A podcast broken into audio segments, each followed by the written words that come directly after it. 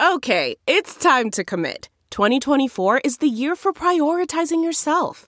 Begin your new smile journey with Byte, and you could start seeing results in just two to three weeks.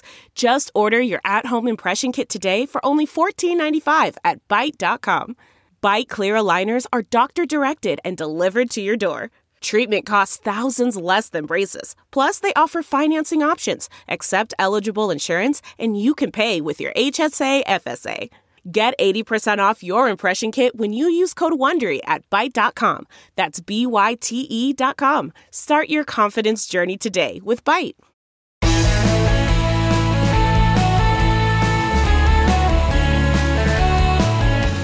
Hello, good friends. Good to see you. Good to have you back on the Bill Press Pod, and welcome to this week's world famous Reporters Roundtable.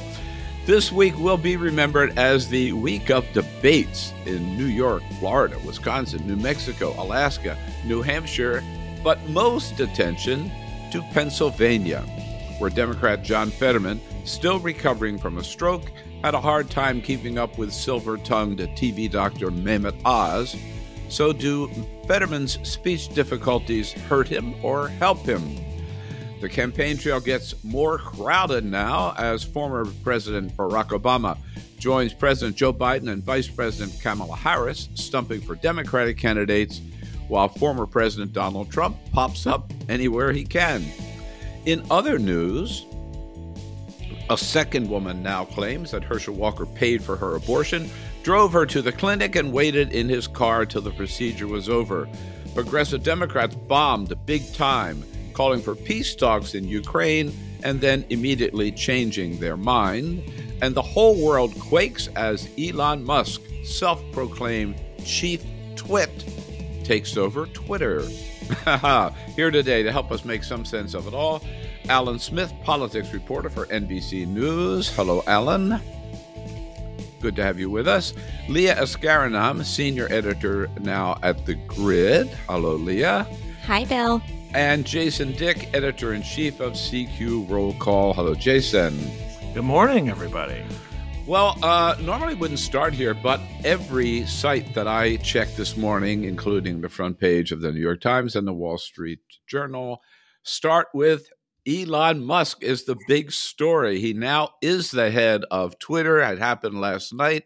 He immediately fired the CEO, the CFO, and the general counsel Jason, what's this mean?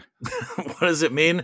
Um, well, I, I, would say, uh, you know, the the next couple of weeks could be a little bumpy, right? Um, the, I mean, I, you know, Musk has has said that he wants people who were, um, you know, banned from Twitter, such as the former president Donald Trump, back on the platform. He wants it to be, you know, more freewheeling, as if it's not freewheeling enough.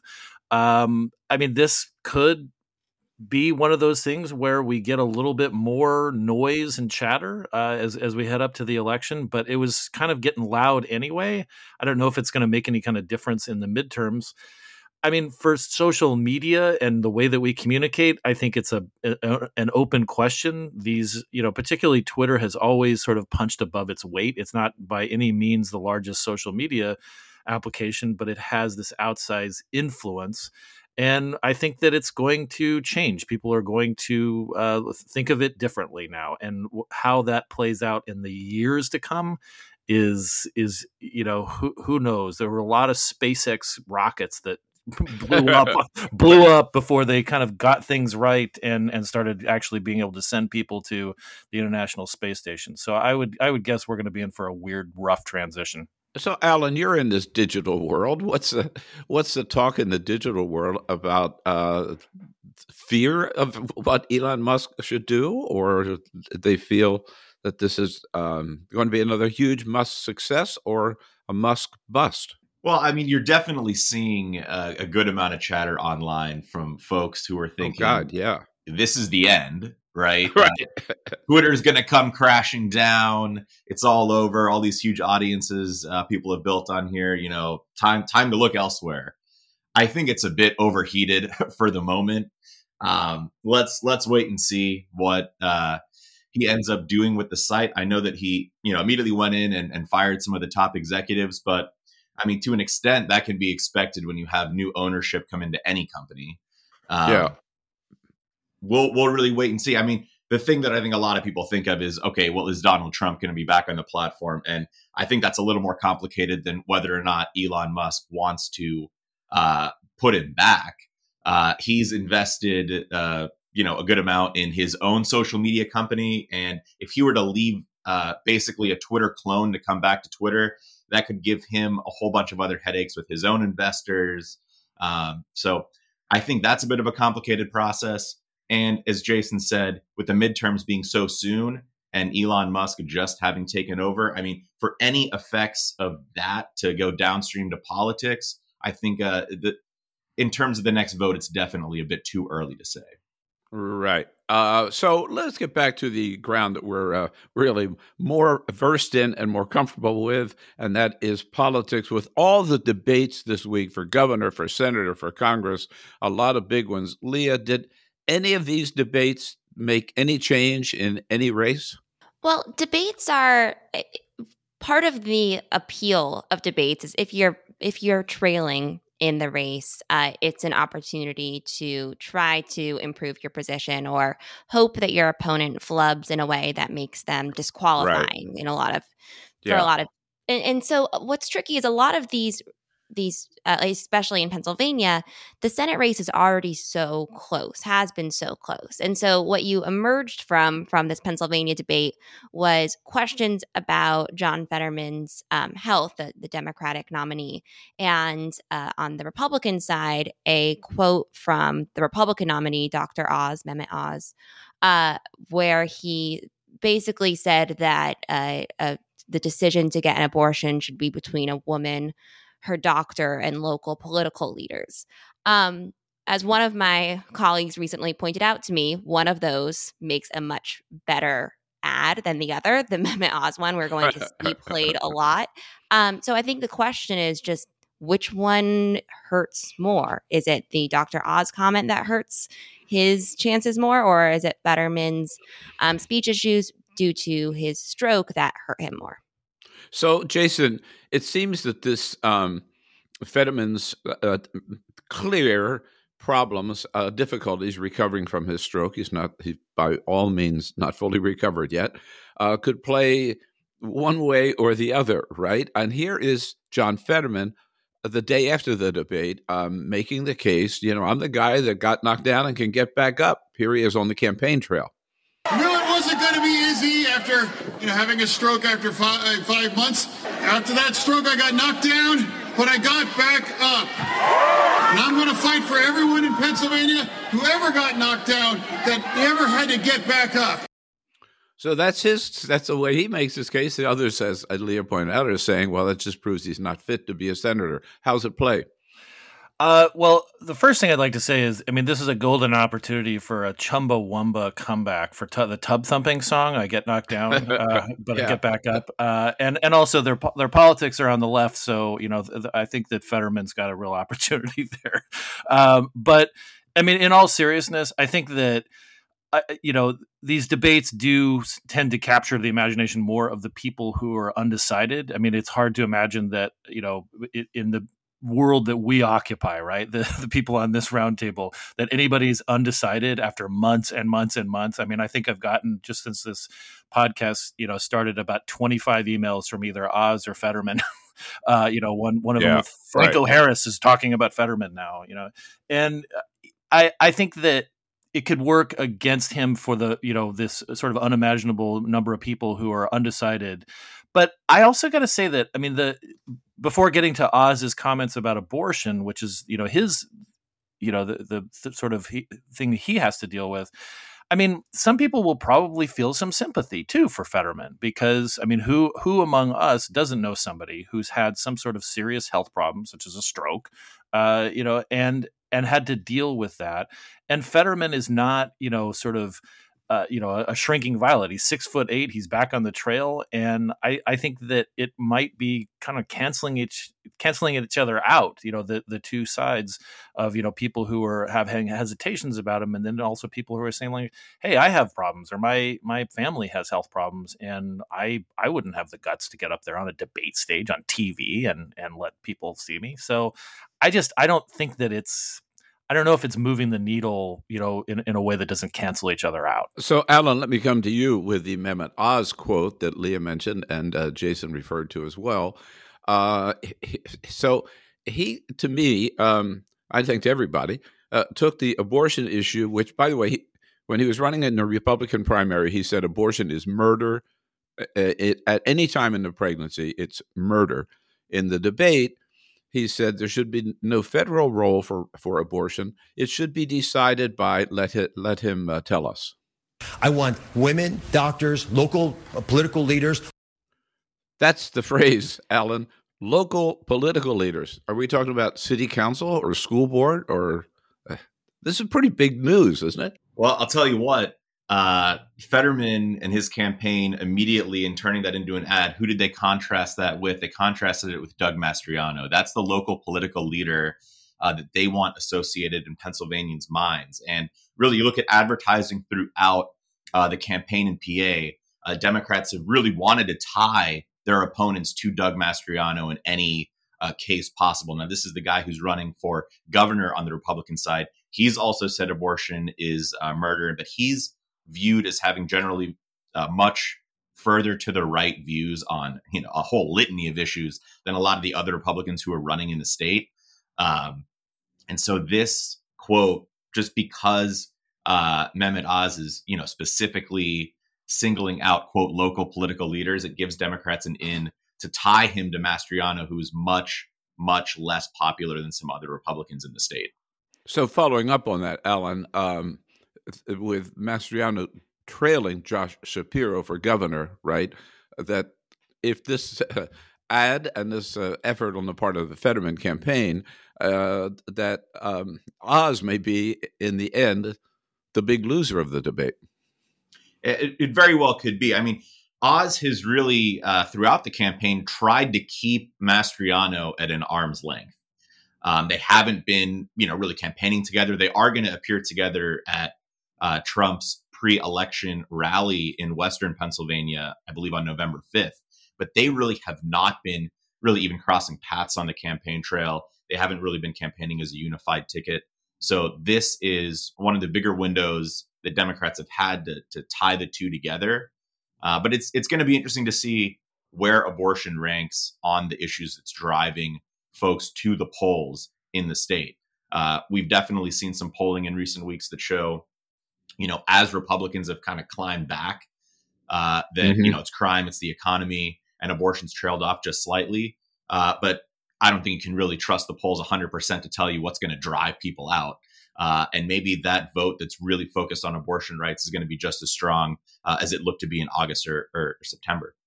Yeah, one final point on this. Um, uh, uh, Ron, don't call her Romney McDaniel. Um, the Republican national chair appeared with uh, talk show host Hugh Hewitt the other day, and they talked about the debate.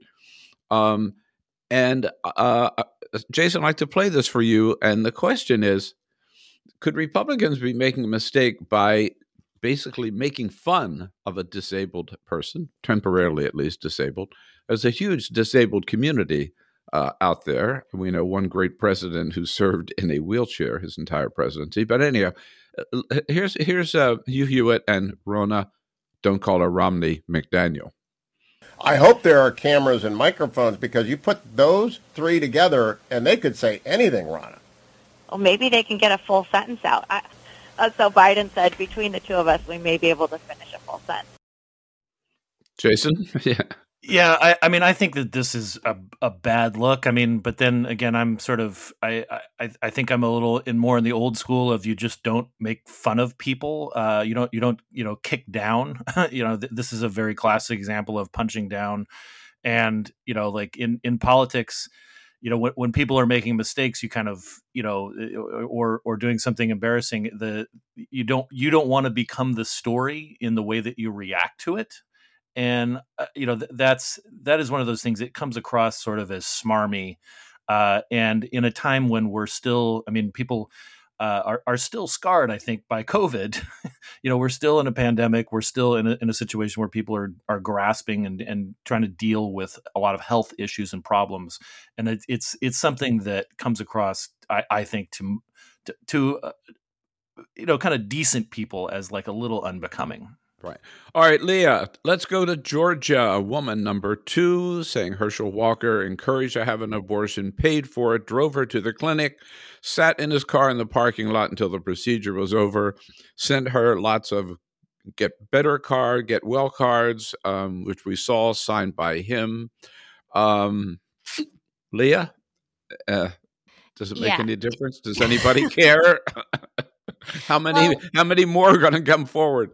Uh, yeah, I think that's um, once it happens once, right? Like, do do things change if it happens a second time? So, what we were looking for the first time that a similar accusation came out, um, where Herschel Walker was accused of pressuring a woman into getting an abortion and, and paying for it, uh, was whether the party in general apparatus would abandon Herschel Walker. Whether that was their kind of cue to be like, we're we're we're out, we're going to focus on Pennsylvania and Arizona and Wisconsin, and you know this this is unsalvageable. Uh, that did not happen, and it didn't happen yesterday. Um, we saw political leaders again rally right behind Herschel Walker. Um, so I guess the question is whether his image would be further tarnished. But even if it is, like at this point, how many people in Georgia are voting for Herschel Walker and how many are voting for the Republican Senate candidate? Um, and I think that's the big question and why Republicans are sticking with him. Um, in the end, the person uh, in when it comes to deciding the Senate majority um, might just not matter as much. Um, that said, Georgia should have been a top pickup opportunity for Republicans. It was one of the closest states in 2020. Uh, it's the president's first midterm. Like this should have been a, a relatively easy race, and Herschel Walker is making it more complicated than it needed to be. So, Alan, one of the first Republicans, to per uh, what Leah's telling us, on the scene, happened to be there, uh, was Lindsey Graham, right? Who said basically, character doesn't matter. Here's Lindsey Graham coming to Herschel Walker's defense. If you're a conservative, they don't give a damn about the truth. They're trying to destroy his life 13 days before the election. They did the same thing to Kavanaugh. There's another one and another one and another one. It got to be six. Three people out and out lied. Nothing happened to them. How did that movie end? Kavanaugh is on the Supreme Court. Herschel's going to the Senate. So, Alan, this is the, uh, I guess, the Trump MO, right? don't explain, don't apologize, just deny and charge forward. I mean, yes, to an extent. Like uh, Herschel Walker has, even aside from this, had kind of a curious campaign. Uh, you know, it's it hasn't been exactly clear what his message is. Um, but I, I think, as Leah said, you know, are they voting for Herschel Walker or are they voting for the Republican Senate candidate? Now, Herschel Walker in Georgia has a ton of name recognition, so that's obviously helping him. Uh, being a, a football star from the University of Georgia when they won a national championship. Um, but Walker has been gaining in the polls since this first uh, allegation came out. Mm. And I don't know if you guys caught video yesterday of Chuck Schumer on the tarmac with President Biden, but Schumer was saying, you know, Georgia is the state where, you know, Walker is sort of coming into the lead right now, and he can't believe Georgians are going to vote for Herschel Walker. Um, so, is this having a, a major effect on him? It, it, doesn't seem to be, at least yet. Um, he he definitely is going to take the Trump strategy of, you know, deny and make it across the finish line. Um, but it's obviously going to be a very close race, and I think it's interesting too that his opponent, Senator Warnock, has not made this a major uh, plank of, of his campaigning since this first allegation came out. Right. So before we take a break here, uh, I checked this morning. As of 10:30 last night, Jason, 15.8 million Americans have already voted uh, in this election. By the way, uh, including yours truly, voting in California, uh, and the early vote is especially heavy in Florida, Georgia, and Texas. What's that tell us? it tells us that people really do not dig st- standing all day in line on election day. um, yeah, I mean, you know, Yeah. d- despite the former president's exhortations about, uh, you know, don't don't vote, you know, like don't let them do this fraud, blah blah blah. People, whether they're Republicans, whether they're Democrats, whether they're Independents, Libertarians, Green Party, whatever, everybody likes to get this over with as soon as possible because I mean, it's it's like kind of like scheduling your bills, you know, to be paid like well in advance. You know, it's it's awesome. Um, I like to vote early too because I don't want to stand in line, especially even if we weren't still, you know, if it wasn't cold or rainy or whatever. Um, yeah, people people like it, uh, and it's not going away anytime soon. But Leah, it also shows there's a lot of uh, interest in this election, right? I mean, midterms vote interest is usually down, uh, and this shows this could be an exception. Yeah, I mean, we saw 2018 have record midterm turnout. I think that uh, a lot of experts agree that we're we're on pace for that, if not exceeding it. I mean, in general, when we look at, I mean, after election day, um, it's probably the case that higher turnout is slightly better news for Democrats. And I'm only saying that not because, in general, higher turnout is good for Democrats, but because this is President Biden, a Democratic president's first midterm election. And a big part of the concern in that first midterm is that the party in power just doesn't show up because they're not enthusiastic. So if there is higher turnout, it means that Democrats are showing up more than they had been, you know, expected to in a general midterm. Um, and it's not surprising given the stakes of this election, not just um, you know questions about the January 6th committee and democracy, but I do think that if we do see record turnout, Dobbs, the Dobbs decision will have a, a major um, has a, has a lot to do with that. Right. Okay. Let's. Uh, there's so much more uh, to get into, including the progressives uh, stepping on um, their. Um, you know what this week uh, and uh, in in Congress and what Donald Trump is up to. How about Barack Obama out on the campaign trail? All of that after we take a quick break here on the Bill Press Pod, our roundtable, and we'll be back with Alan Smith, Leah Askarinam, and Jason Dick. And today's roundtable is brought to you by the International Brotherhood of Teamsters, the good men and women of the Teamsters Union, over one and a half million strong. They are America's largest and most diverse of all of our labor unions, representing every sector of the American workforce, from vegetable workers in California, construction workers in Las Vegas, brewery workers in St. Louis, and bakery workers up in Maine. As they say, they represent everybody from a to Z, from airline pilots to zookeepers. We salute the members of the Teamsters Union and thank them for rebuilding America and thank them for their support of the Bill Press Pod. Man, that sunset is gorgeous. Grill, patio, sunset. Hard to get better than that. Unless you're browsing Carvana's inventory while you soak it all in. Oh, burger time. So sit back, get comfortable. Carvana's got thousands of cars under $20,000 just waiting for you. I could stay here forever. Carvana, where car buying meets comfort, meets convenience. Download the app or visit Carvana.com today. Delve into the shadows of the mind with Sleeping Dogs, a gripping murder mystery starring Academy Award winner Russell Crowe. Now available on digital. Crowe portrays an ex homicide detective unraveling a brutal murder he can't recall. Uncovering secrets from his past, he learns a chilling truth. It's best to let sleeping dogs lie. Visit sleepingdogsmovie.com slash Wondery to watch Sleeping Dogs, now on digital. That's sleepingdogsmovie.com slash Wondery. CarMax is putting peace of mind back in car shopping by putting you in the driver's seat to find a ride that's right for you. Because at CarMax, we believe you shouldn't just settle for a car, you should love your car. That's why every car we sell is CarMax certified quality so you can be sure with upfront pricing that's the same for every customer. So don't settle. Find love at first drive and start shopping now at CarMax.com. CarMax, the way car buying should be.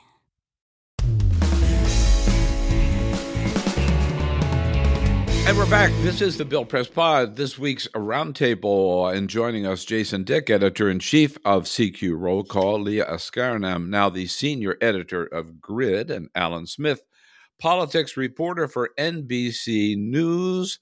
Things were going um, well as well as they could, maybe for Democrats this week, until the leaders of the Progressive Caucus came out with a news conference where they said to President Biden, it's time to change course and change your direction in Ukraine. Instead of just sending military support, we should be lining up for peace talks with Vladimir Putin. Uh, Alan, how did that go over? It didn't go over terribly well, uh, to say the least. to say the least. So, after facing you know a wave of backlash, uh, including from fellow Democrats, uh, Rep Jayapal, the chair of the Progressive Caucus, came out with a statement and said uh, that the they, they they were taking the letter back and that it had only been released because of a staff decision. Uh, that did not seem terribly believable, uh, but it is interesting to see the politics of uh, Ukraine and supporting Ukraine throughout the war with Russia. Uh, kind of develop as we get closer to the midterms and the possibility of Republicans taking back the House. And we know that a top, top, top agenda item for them uh, potentially could be blocking all future aid to Ukraine. Because uh, there are a lot of very vocal members in the Republican caucus who do not want to continue supporting the war effort. So, interesting to see this come out right before the midterms, and it's obviously going to be a subject to follow uh, in the coming weeks and months. Uh, Jason, I heard you chuckling. I mean, uh, and also th- this came in the wake of Kevin McCarthy saying no blank check for Ukraine, right? Which Democrats thought, ah, this gives us an advantage, and then the progressive just went in the other direction. It it reminds me sort of of a cliche, you know, that it gets bandied around a little bit um, when when these sort of policy debates come up, uh, especially with very you know like the liberal wing of the Democratic Party, which is that they would just ma- they would rather be right than win, and you know like the the thing about like your you know with mccarthy coming out and saying no blank check this did as you said it provided an opening to say a contrast you know which is what elections are typically about right and and you know Pramila Jayapal is you know is, is a very um sort of she she has sort of positioned herself as a very influential person in the Democratic caucus. There are a lot of of people in the Progressive caucus. They um, you know, they, they have the ability to sway votes, especially in a closely divided house like the one that we're in. And this is, uh, you know, I, I think this is one of those things where she got out in front of her own members on this. Uh, as Alan said, it, it, wasn't believable. Partly because you know they said that oh, this was something we wanted to circulate in the summer, but you know when Putin was talking about nuking Ukraine, uh, but then you know uh, we we held on to it, and staff sent it out.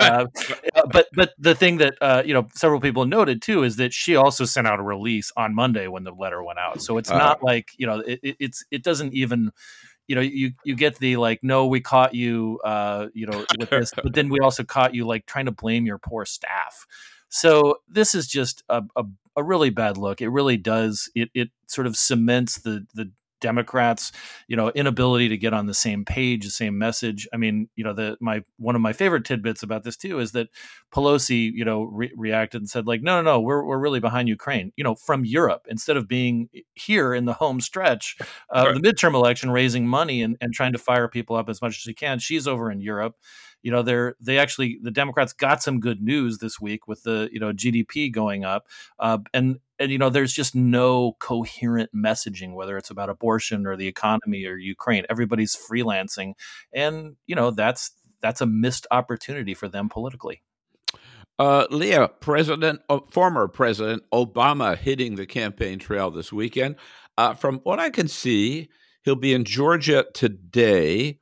Uh, then he goes on to Wisconsin, Nevada, Pennsylvania. Later, he's going to be out in Detroit.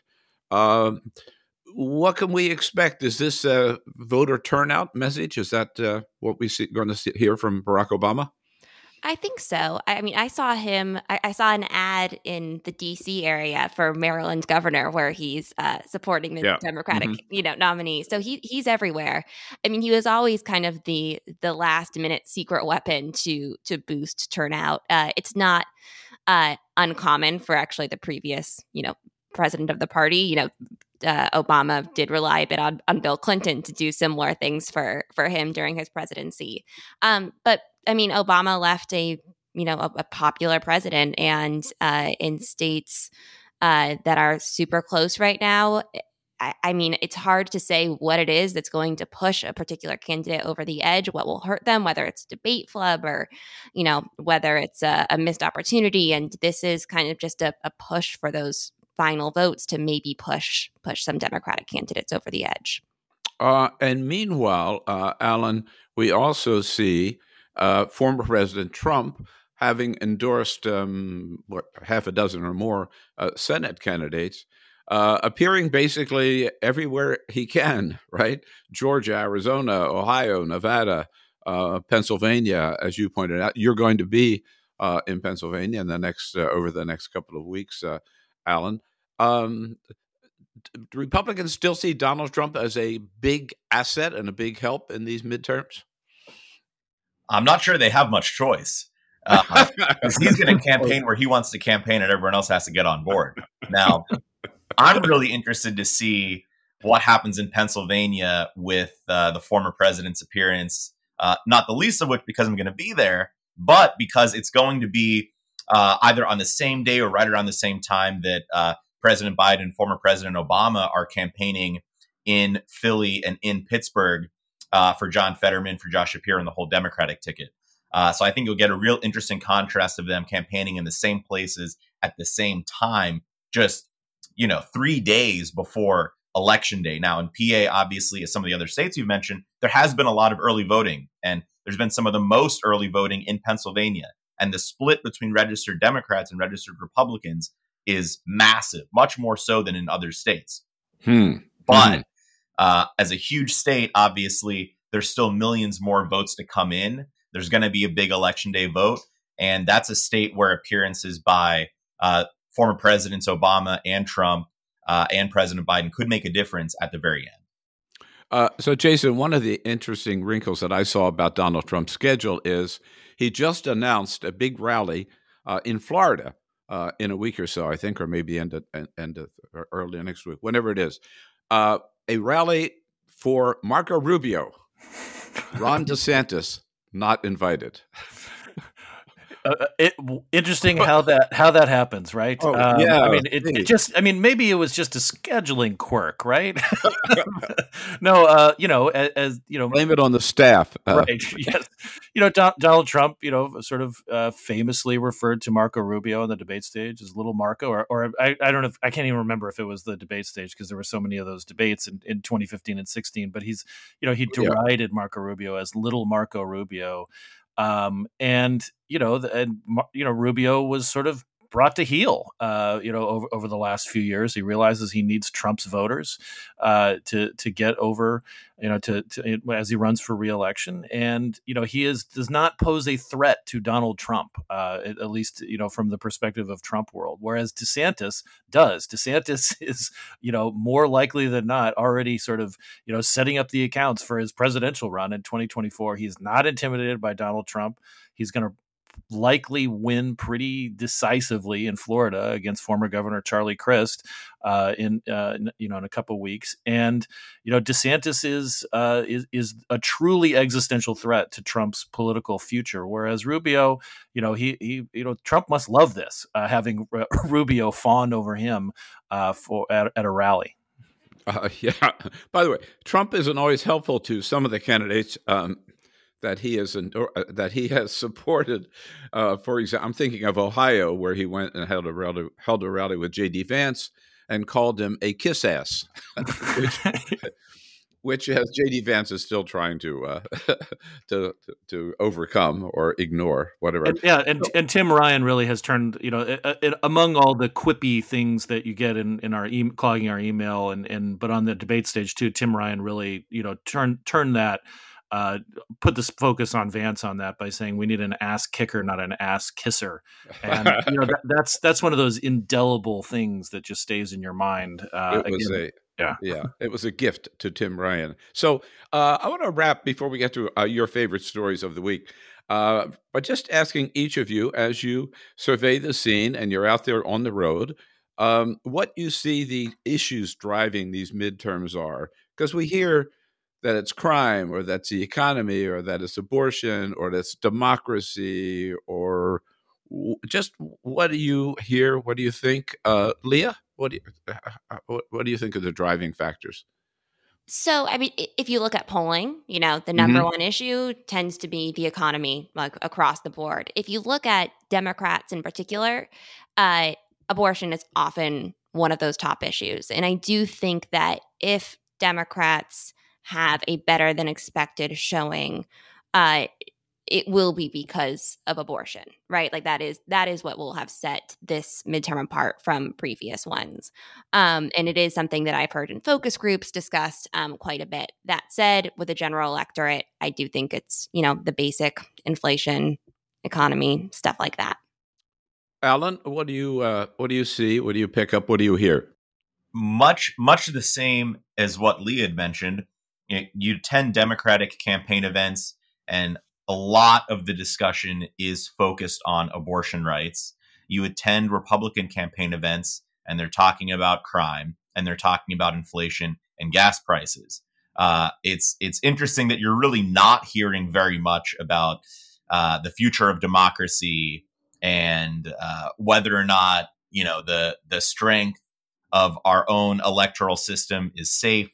You're not really hearing very much about that on either side right now at their uh, end of the run campaign events, which, uh, you know, to me, considering how big of an issue this all was, especially after January 6th, is, is pretty interesting.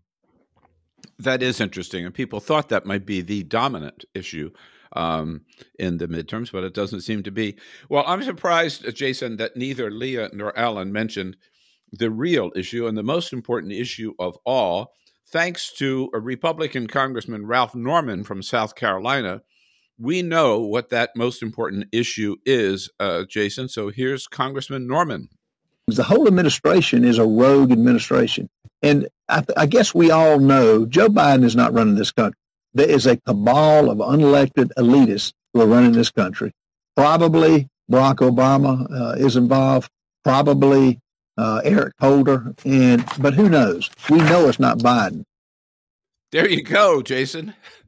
right and, and i'm i'm uh you know we were you know joking uh, when we first heard this uh this clip that uh, he didn't mention the masons you know uh or, or, or the zionists you know um i mean you know there's a lot of like you know dog whistles there you know cabal Yeah. uh you know i mean th- th- this is part of the fiction Three, you know, three that- black leaders, right, right? three black leaders i mean th- this is this is part of the fiction the alternate reality being constructed by a lot of candidates out there it gets people riled up i mean i you know it, it's we're in it, it's easy to discount it as just, as just like you know like lunacy but somebody out there believes this and it doesn't take very many people uh, you know to to rile them up dangerously as we saw in things like january 6th so uh, it's you know this is the line that you know you you you bring out you know in in un you know either unguarded moments uh, because you know maybe you believe it or when you're trying to really reach down and and get like the you know the people really really riled up. And it's dangerous i mean this is like crazy talk and and it's I, I would be surprised, you know, if somebody didn't say like, "Hey, Ralph, maybe you should talk about how gas prices are high," uh, you know, in, instead of the the cabal. Um, but it, it's you know, it's really just disturbing to hear things like this. And I can't help but point out, I mean, there always have been fringe lunatic candidates, right, or people in politics. But this man is a member of the United States Congress. So is Marjorie Taylor Greene. And they're saying this nutty, crazy, dangerous stuff. And that, I think, should be of concern to uh, all of us. With that, um, we always ask you, as you're so busy covering so many stories, uh, there's one that you're either working on or you just happen to notice that always catches your attention. Your favorite story of the week makes you stop in your tracks, at least for a moment, to laugh or cry or at least think about it. Um, your favorite story of the week, Leah, will you start us off, please? Sure. Uh, so, a lot of my attention on the elections is about who will win the House, Senate, and key governor seats.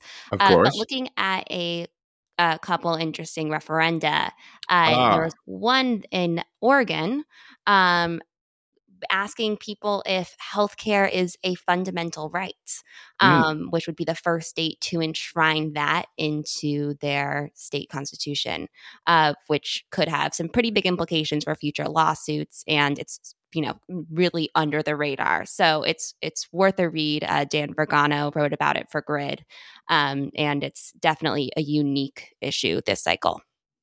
Uh, and I want to congratulate you as a uh, former Latin student for using the correct plural for referendum. It's it's one thing I can do. That's it. Refer- referenda. I'm very impressed. I, uh, Alan, what caught your attention this week? So the New York Times has been working on a, a series, kind of looking at the the people who objected to the election uh, on January 6th in the House, and they had a story uh, earlier this week focused on the districts that are represented or will soon be represented by candidates who deny the election, and I think it's a really interesting look into uh, the voters behind these these candidates and these these elected officials. Boy, I looked through that. It was fascinating, a fascinating kaleidoscope of American uh, political opinion these days. Yeah. And again, pretty frightening, I found, but uh, excellent, excellent reporting, the New York Times. Uh, and Jason, you've probably got some old movie you want to talk about. Actually, I, I'm going to divert. I'm going to go uh, deviate from the usual script, uh, as as as you said, and and not even talk about baseball because the World Series is starting. oh, starting. that's tonight. right. Yeah. Um, I, I rarely do this, but I really want to plug a, a roll call story uh, that I just absolutely love.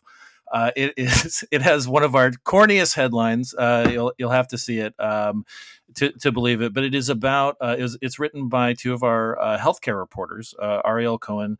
Uh, and Sandhya Raman, and it is about comfort dogs, and particularly Mm. at, at the United States Capitol, people from you know uh, from members' offices to Capitol police officers who have used who have adopted dogs, uh, particularly in the last couple of years, and and especially after January sixth, as as as basically their um, you know the, their way of kind of coping with some of the stress of the job. It's a really good read. And you know, kind of gives a sense of what it's like in the Capitol. The Capitol is a very dog-friendly place, which I think uh, Yeah. for people not familiar with it, that may come as a shock. But because it's a museum as well as a workplace, uh, and it's the seat of government, but it's a it's a really good read. And if you're a dog lover, this is the this is the story for you. Uh, and shameless plugs are always welcome on the Bill Press podcast, Jason. Uh, don't worry about it. Well, uh, uh, so for my favorite story of the week, first, I have a confession to make. Uh, I want to admit that I am a full fledged taphophile. Now, first, I challenge any members of our panel to tell me what a taphophile is. Wow, No. someone who likes saltwater taffy. Is this the Delaware angle, Bill? no, but it is someone who likes browsing through cemeteries, grave sites, graveyards. It's a taphophile, and I, I do. I, Congressional Cemetery is one of my favorite places, Père Lachaise in Paris.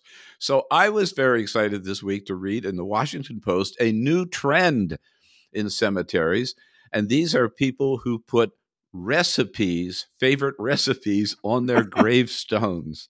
Uh, and they are um, there's a reporter who's uh, researching these around the country. For the most part, these are tombstones for tombstones for women, and for the most part, uh, the recipes are desserts. So there are recipes out there for chocolate chip cookies, for fudge, for peach cobbler, for blueberry pie. I love this. I and we can all identify with it. My grandmother, when I remember my grandmother Benler, I remember number one, her fudge. And I wish I have her fudge recipe. I wish it were on her her tombstone. So I think this is a great new trend. It'll make cemeteries all the more interesting for taphophiles like me. And I do think it gives new meaning to saying that her fudge is to die for. Sorry, couldn't resist that. Thank you so much to our panel today. Great look at the news of the week. Alan Smith from NBC News, Leah Askarinam from The Grid, and Jason Dick from CQ Roll Call. Thank you, panelists, and thanks to all of you good friends for joining us for today's roundtable. Have a great weekend. We will be back on Tuesday with our next podcast talking to the Reverend Jim Wallis from Georgetown University about a very important development in this country today, a political movement that I think we should all be concerned about, and is a movement called Christian nationalism.